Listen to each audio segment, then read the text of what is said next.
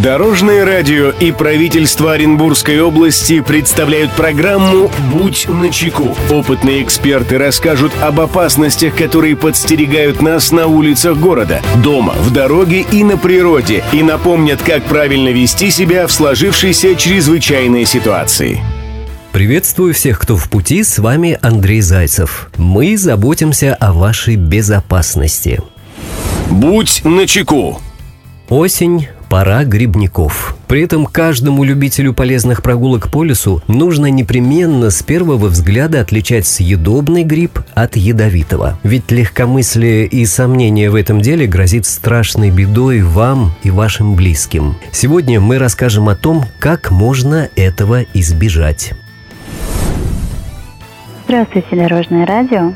Мой муж с прошлого года полюбил собирать грибы. Как уйдет в лес, обязательно приходит с добычей. И грузи, и лисички, и белые грибы. А вот недавно начал находить неизвестные ему виды. Узнать по книгам их названия не получилось, и знакомых опытных грибников тоже нет. Подскажите, как самостоятельно определить, что в корзине оказался ядовитый гриб, а то уж очень боязно. Спасибо, Дорожное радио. Мнение эксперта. Эту проблему прокомментирует руководитель пресс-службы Главного управления МЧС России по Оренбургской области Татьяна Самойлова.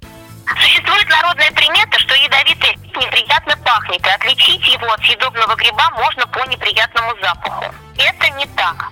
Например, бледная поганка имеет схожий запах шампиньонов. Также нельзя определить ядовитый гриб по наличию личинок и червей в грибе. Некоторые ядовитые грибы съедобны именно для червей.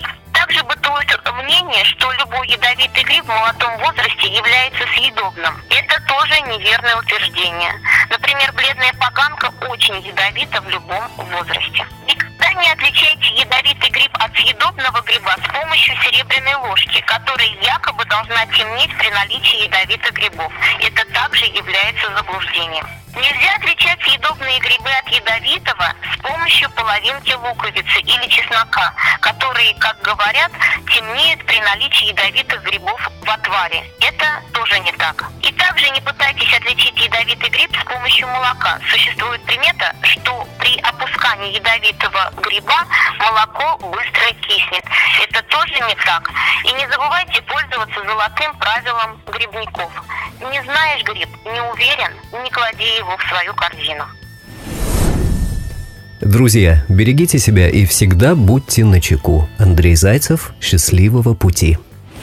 Будь начеку. Программа подготовлена при поддержке правительства Оренбургской области.